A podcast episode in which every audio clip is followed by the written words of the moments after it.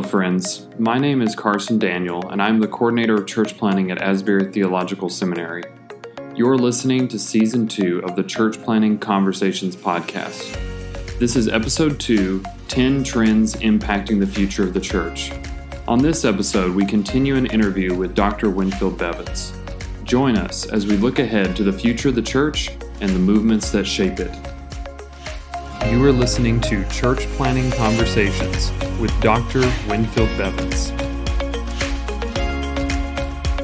Hey, we want to welcome you to the Church Planting Conversations podcast, and this is season two, episode number two. And today I'm really excited. I get to interview um, Winfield Bevins, my boss, actually. and uh, Winfield, we just want to welcome you on the podcast for this interview today.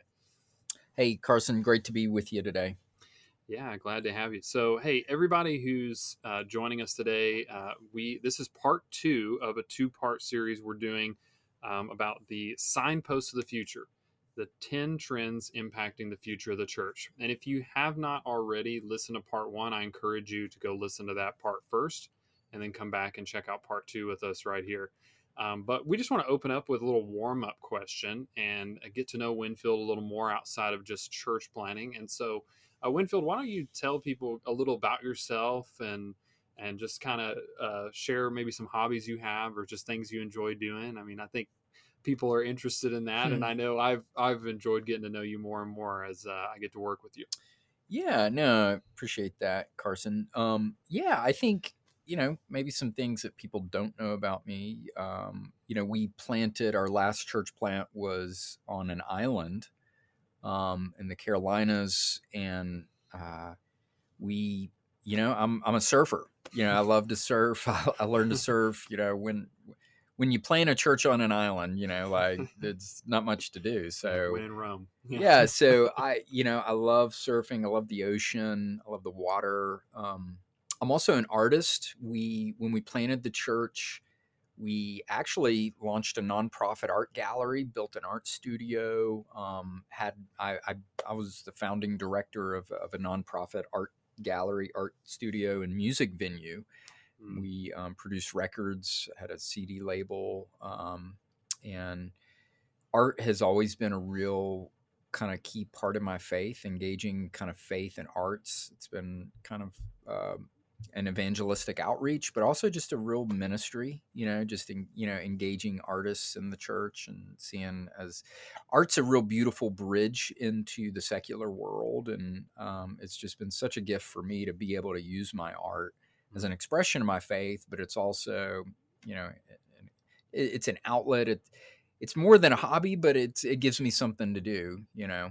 Um, but it also gives me a way to connect with others and i sell my art uh, you know i have an instagram page and people commission pieces and you know it's just it's just been a blessing you know so that's you know i'm kind of known as an artist too so yeah. Yeah yeah. that's a little bit about me. Yeah and i would add a, a really talented and good artist too it's not like you're just doing little crafts yeah like if yeah, you guys go look at winfield's instagram and and his Twitter and stuff like that, you'll see um, that he does some great work. So, well, that's cool. Yeah, it's that's um, it's good to know, and and it's always cool to have those places that you can use your hands and do something you enjoy. Yeah. So, uh, well, let's uh, dive on to, into the list, um, and so we're going to cover um, six through ten of the the list of ten trends impacting the future of the church, and and we'll just kind of get back into it. So, uh, number six is from cloning to contextual. So if you want to just explain what those terms mean and then just kind of speak to that. Yeah, you know, I, you know, I think people have thought when I first got into church planting that you just kind of cloned was hey this was successful out in texas or you know i remember back in the day this isn't a critique of him but i remember you know rick warren who's done great things, you know, Saddleback Church, you know, mm-hmm. Purpose Driven Life. I remember his Purpose Driven Church book. People just took that and that was the model. And they planted purpose driven life churches and they wore Hawaiian shirts, you know, like if it worked for Rick, you know, and, yeah. um, you know, we live, and this kind of goes into, you know, the last session we did around kind of increasingly multi ethnic global, like, every context is different, and church needs to be planted, not cloned. Hmm. Um, and if you clone something, you transplant something from somewhere else, another model. If you plant a church, it grows up in the soil of a particular community and context. So every church, in that sense, can and should look different and have a different feel and should um, yeah, there are maybe some normative things. There are, you know, some distinctives that, you know, if you're a denominational plant, um, that, you know, probably could be similar to, but churches need to be contextual. And I think increasingly that's just, it's not just a wave of the future. I think it's a, I think it's biblical. I think, um, Mhm. you know, the biblical metaphors as you look at the early church, church is planted, not cloned, Hmm. is really kind of what I mean by that. Let Yeah. it grow. So, our church in the Outer Banks, North Carolina, for instance, we, rather than naming it, you know, some fancy name, you know, we just called it Church of the Outer Banks because our vision was for it to be a church for that community. And that was really the heart. And we let it kind of grow up in that soil. And the church kind of took on the flavor of the community. We let them we let the the locals and you know the people that lived there they spoke into um, the church as it grew and and it created just a wonderful dynamic Yeah, yeah. Well, and I love that what you were talking about just earlier about surfing. You know, even using that as a way to like, Yeah. hey, I'm willing to get involved in the community and actually like learn and you know, and I, just while you're talking about kind of using the plant metaphor, I just thought, well, you can't plant a cactus in Antarctica. You know, like there's not yeah or, you know, that's it yeah and I worked on a farm for a while, so I, I can tell that there's a lot of Hmm. connections there. So, um, awesome, yeah, that makes a lot of sense. I, I've often looked at certain church models, and it seems like they're trying to do like the McDonald's franchising thing, and Yeah. it, it doesn't quite um, work as well that way. Um, so, and then this this one to me is also seems connected to number six. Um, is uh, so number seven, which is from mega to micro. Um, and I, I grew up in kind of a mega church, and so uh, I'd love to hear you speak to that. Yeah, I mean, yes, I mean it's really interconnected. You know, the mega church movement. Um, yeah, I mean, you definitely still have mega churches. I'm not, you know, dissing mega churches necessarily, but I think again goes into our earlier session around as finances decrease. Um, I, I think it's just a healthy shift. We're seeing more and more interest in micro churches, small churches.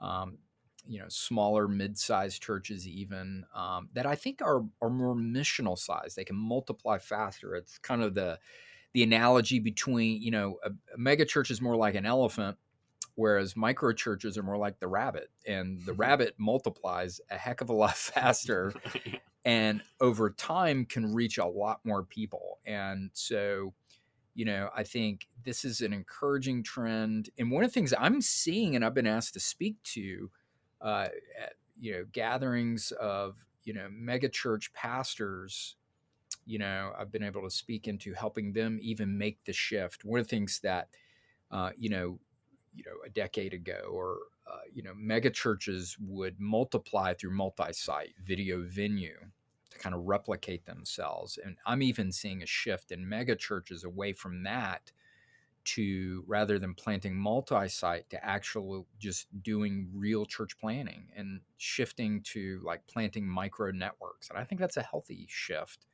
um, to be real honest and i think yeah i think thinking more micro i think connected to that also is kind of thinking like micro and small church you know more organic expressions of church still need to be connected and networked. So think in terms of like translocal networking.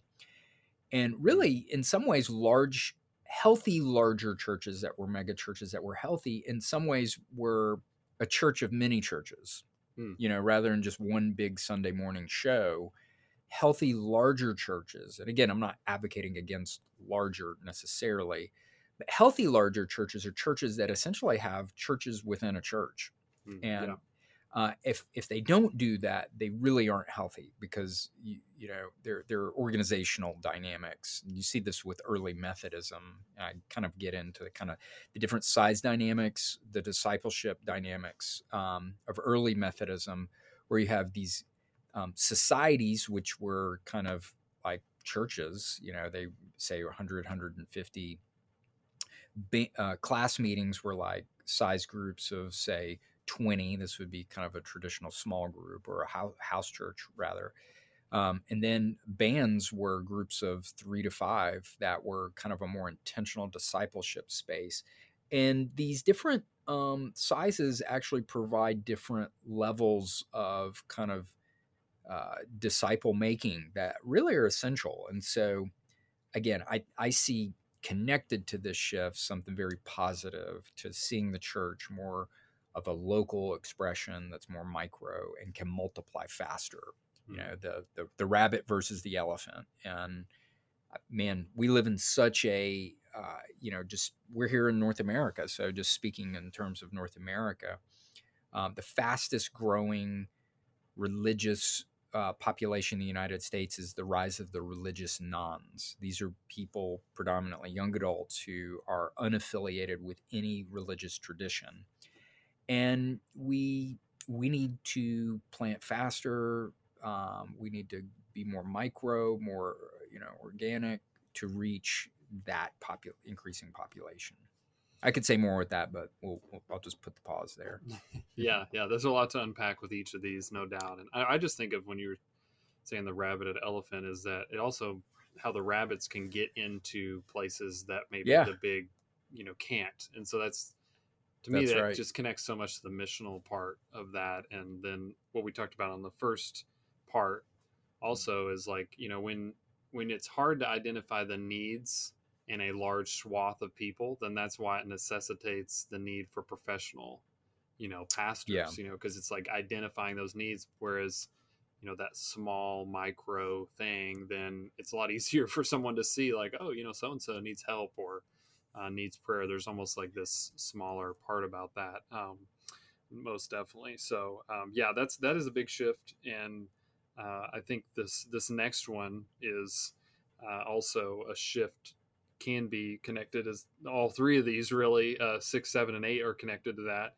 Um, and so if we're looking at number eight uh, so from gathered to hybrid and this one's one that um, i think even for myself i'm often like you know what what would that look like? And how yeah. how could we do that and and still um, be in the body and connected in that way? So yeah i mean again you i think this is something that has emerged out of the pandemic. And again, you have people who still use the language like, you know, now that we're coming out of COVID, well, we're not coming out of COVID. There's variations that are new variations every day. And, yeah, yeah. Uh, you know, now people are having to get boosters and we're still very much in the vaccinated, unvaccinated. And anyway, not to get in, into all of that.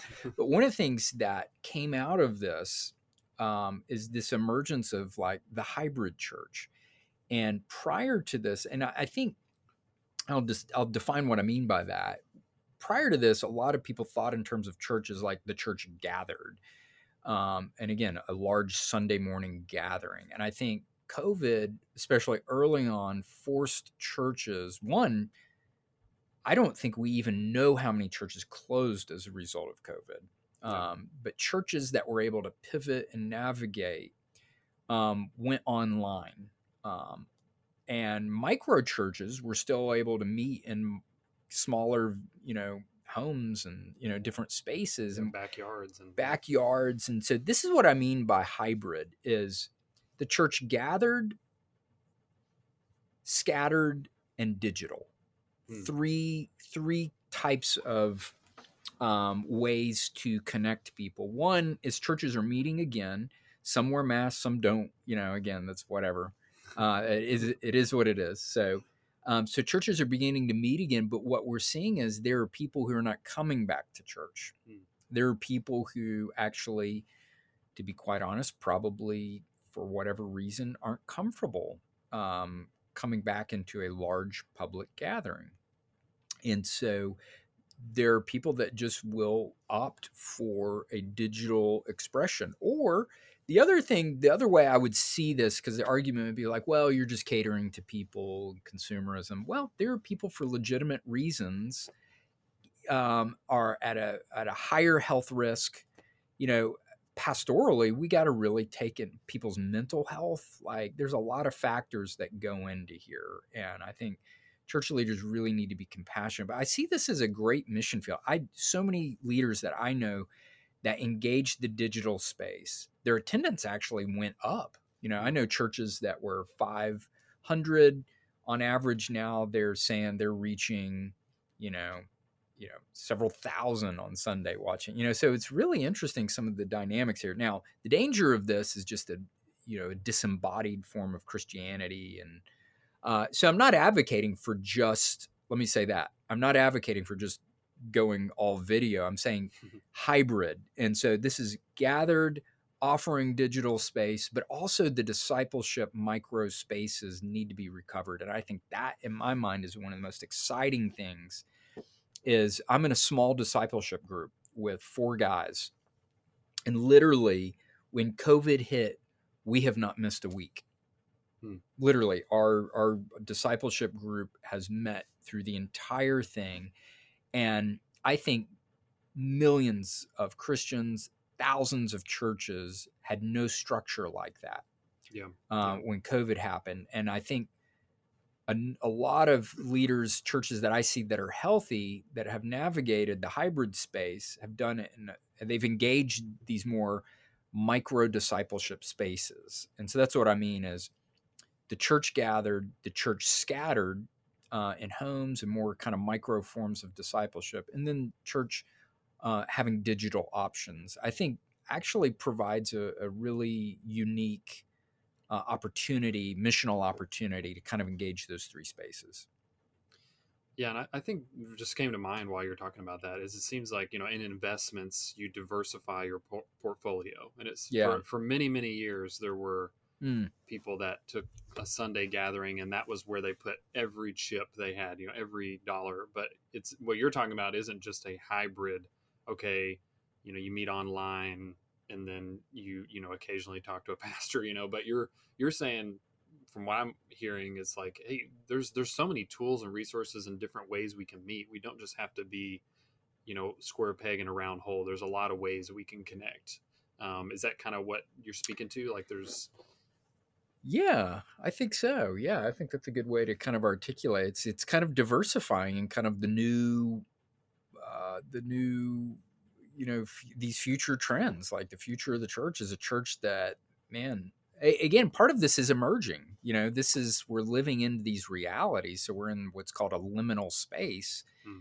and don't put all your eggs in one basket. You know, I, I, I like that. I think that's a good and i think that's what i'm trying to say with these signposts is like take from them what helps you navigate these new realities because we're you know we're still living into these new realities you know mm-hmm. very much so and um, trying to gain wisdom from churches that have navigated and are navigating and learning to to be humble and to learn and uh, you know there's a lot of good stuff that I think has, in some ways, it's the best of times and the worst of times for church leaders.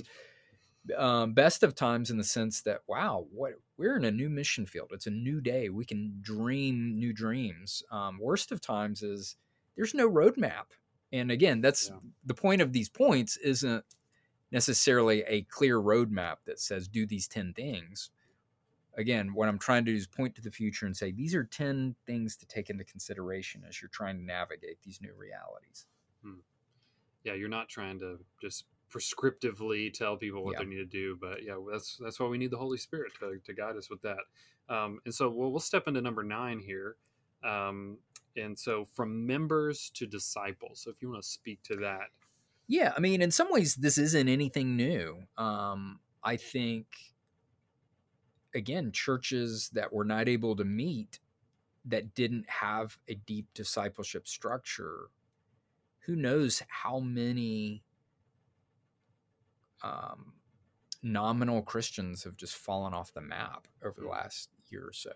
Um, and I think the future of the church, this is, again, one of the greatest lessons from the global church is just you know, one of the things that's fueled the spread of global Christianity is just a white hot faith. People that love Jesus. I mean, just the old school stuff, man. Like people that love Jesus, love the Bible. They're praying for each other. They're praying for the world. They're sharing their faith. Like you Mhm. can't.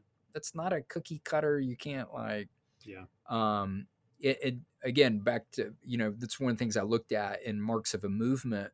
One of the things that contributed to the spread of early Methodism but also has contributed to other movements, um, past, present, future, is just this genuine white hot faith. And so, shift from being from members to disciples. How are we? What is the metric of success that we're counting? Is it seats being filled? Is it bodies, buildings, budget, or is it disciples being sent out um, to be the hands and feet of Jesus? And I think that is exciting to me Mm. because I think churches that were built on a member model, they're not going to make it. And I think many of them haven't made it. I think, you know, thousands of churches close every year. This is a statistical fact. And the churches that are going to make it and will continue to thrive, grow, and multiply are churches that make disciples, that make disciples. Amen. Yeah, absolutely. Uh, and so, just as we move into our last um, trend, impact of the future of the church, um, speak to from addition to multiplication. Yeah, I mean, in some ways, Carson, Carson's connected to the discipleship Hmm. point we just said. Um, and again, churches that have counted numbers and success in terms of bodies building budgets, how many seats being filled. Uh, one of the things that we're seeing a shift, um, you know, our work with Exponential, Exponential has been huge in helping church leaders begin to shift their thinking away from kind of those traditional success metrics to asking questions around how are we making and multiplying disciples? Multiplication isn't just addition. This is how do we multiply and pour Mm. ourselves into others. Um, one of the greatest models of this, and a book that really was influential in me early on, was Robert Coleman's Master Plan of Discipleship. Mm. Jesus poured himself into 12 so that after he was gone, the 12 could then multiply themselves into others. And so this is where we get into the, you know, the book of Acts, day of Pentecost. You have thousands, you know, the church literally exponentially grows um, into thousands um, within the first few years. And here we've got, um, you know, several billion Christians on the planet today that started with Jesus, a movement that Jesus started. And I think there's a shift back to this multiplication movemental mindset is how do we multiply disciples, leaders? How do we multiply the church? Mm. Um, and it's not, it's a shift from how do we plant one church to how do we plant a movement of churches? And I think it's a shift in thinking, it's a multiplication thinking. You know, it's like when you, as a child, first begin to do math, you start with addition, you know, Yeah. and then you move on to multiplication. And I think this is a shift of actual spiritual maturity. Mm. You know, uh, again, conventional traditional churches, you know, that's maybe not their metric of success, um, but spiritually deep, uh, abiding disciples are going to have a heart and a passion to see disciples made and multiplied, leaders multiplied, and churches planted. Yeah, yeah, and that's it's such a good connection of thinking about. I mean, when Jesus says, "I will make you fishers of men," he certainly accomplished that. Yes. the the yeah. disciples absolutely um, listened to him and and walked that out in their life. So, um, well, as we come to the end of part two here, is there anything you would want to speak over part one and two, or just kind of um, closing e- encouragement that you would offer to people as they think about these future trends? Yeah, no, that's great. Again, these are signposts. These aren't predictions. This is just kind of naming some stuff that uh, that I'm seeing, we are seeing as a church. Um, some of these have, again, there's statistics around some of these. Some of these are, you know, just aspirational, anecdotal. Um, but these are things that I think will help church leaders. And I would just say, you know, um, it, it's it's a challenging time for all of us. And I think just naming the you know, and just owning that uh, seasons of massive shifts like this the world is experiencing i think that's Mm-hmm. what's been fascinating about the pandemic this is a global phenomenon this isn't just you know and so we're all kind of going through these mega trends together and i think on one level just be encouraged that you're not alone Mm. wherever you are whoever you are um, god knows you loves you uh, your brothers and sisters around the world are struggling and um, prayerfully trying to navigate the future with you Mm. so be encouraged in that um, and you know rather than seeing all of these things as obstacles and challenges seeing them as opportunities to help the future um, help the church reach our world for jesus christ. That's you know why church planting? It's not so we can have numbers or check a scoreboard somewhere. It's so that people will come to know christ Hmm. and that our world would be changed. And i think that is really the heart of all of this is we want to just really equip you um, church leaders to plant new churches for a new world Yeah, amen. That's that's a good, good way to close. And um, so we just want to thank you all for joining us for part two of talking about the signposts of the future, the 10 trends impacting the future of the church. And uh, we also want to thank you for joining us on Church Planting Conversations podcast. And um, as I said earlier, if you haven't listened to part one, I would encourage you to do that and maybe even grab some friends of yours who are church planners or pastors and and you guys just listen together and go grab some coffee and talk about um, what you're experiencing. What are some things that you're seeing um, in your context? And uh, and so we we just bless you all and uh, thank you all for listening. And uh, we look forward to connecting with you all soon. Thank you for listening to the Church Planting Conversations podcast. Before you go, I'd like to invite you to our February church planting training event, New Churches for a New World. Our first training day is fast approaching. Register today at asburychurchplanting.com backslash training events. I hope to see you there.